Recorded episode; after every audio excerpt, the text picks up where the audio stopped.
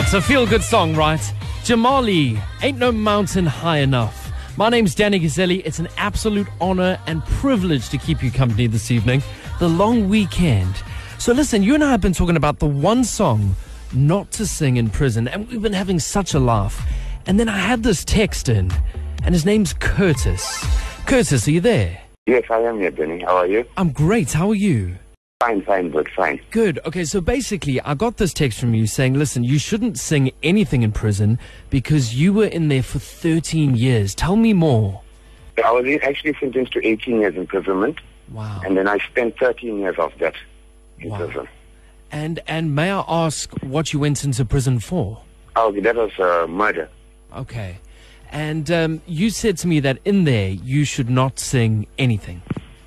Yes, you see, at the time that we were incarcerated, it was more of the apartheid time and just turning into a democratic country. Mm. And uh, we I didn't have a lot of radios and TVs in prison at that time. Okay. So the the whole entire cell will ask you, like, when you get in, eh, like, we know which artist do you like? And if you say Michael Jackson, well, that all night you'll be sitting on a box and singing Michael Jackson songs for the guys.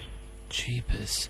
Now talk me through an average day in prison. Okay, an average day in prison is that you get up in the morning like 6 o'clock, clean up your cell, Mhm. wait for the warders to come in and do a count, and then after you go for breakfast around like 9 o'clock. Okay. You, yes, and then you have like half an hour exercise and then you get locked up again. You go for lunch. Lunch and supper was at 12 o'clock at the time when we were in. And that was your last meal for the day at 12. Okay. And then you get have a, cou- like another half an hour exercise and get locked up at 3 and open the next day again at 7 o'clock.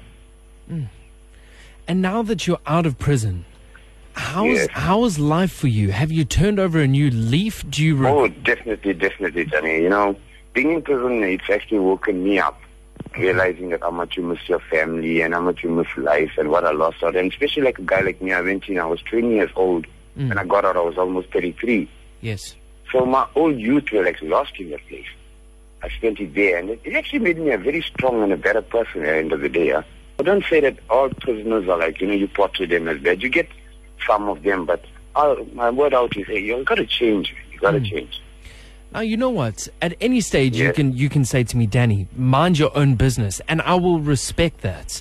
But but I, Yeah. but I have to ask: the crime that you committed was was it on purpose? Can you can you are you open to talking about No, it? no, no. It was not actually on purpose, Danny. It was uh, more of like a gang stuff. You know, you know the time when you're a youth, you're 18 years old, you're doing some drugs and stuff, Mm. and you join a gang, and then it became a gang fight, and, and that's how we ended up having a fight with no intention of killing anybody. You know what I mean? Sure. And it was just a mistake that people passed on. Two people passed on in this old case of ours.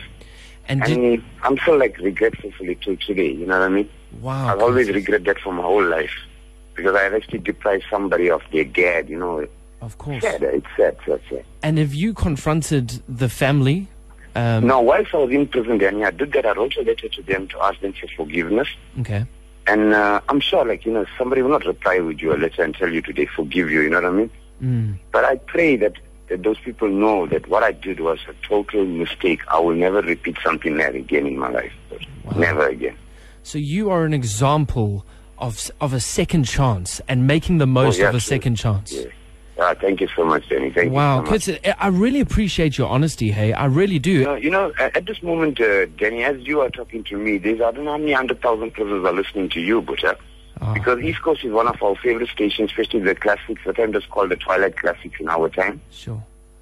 and now it's called the Classic Hits. And uh, you know what? Music keeps you going. Uh, you learn a lot through radio. Yeah. You learn a lot, and especially East Coaster. I'm a full force East Coast supporter. I'm number one. Actually, should be for it.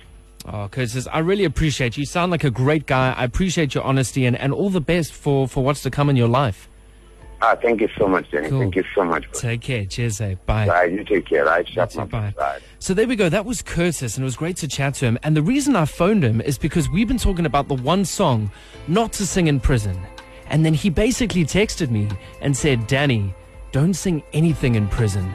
So I thought I'd just give him a call and ask what happened. So hopefully you can learn from, from, from Curtis and his mistakes and how he turned his life around. Absolutely fascinating. Boys to Men, Taylor Swift on the way. East Coast Radio.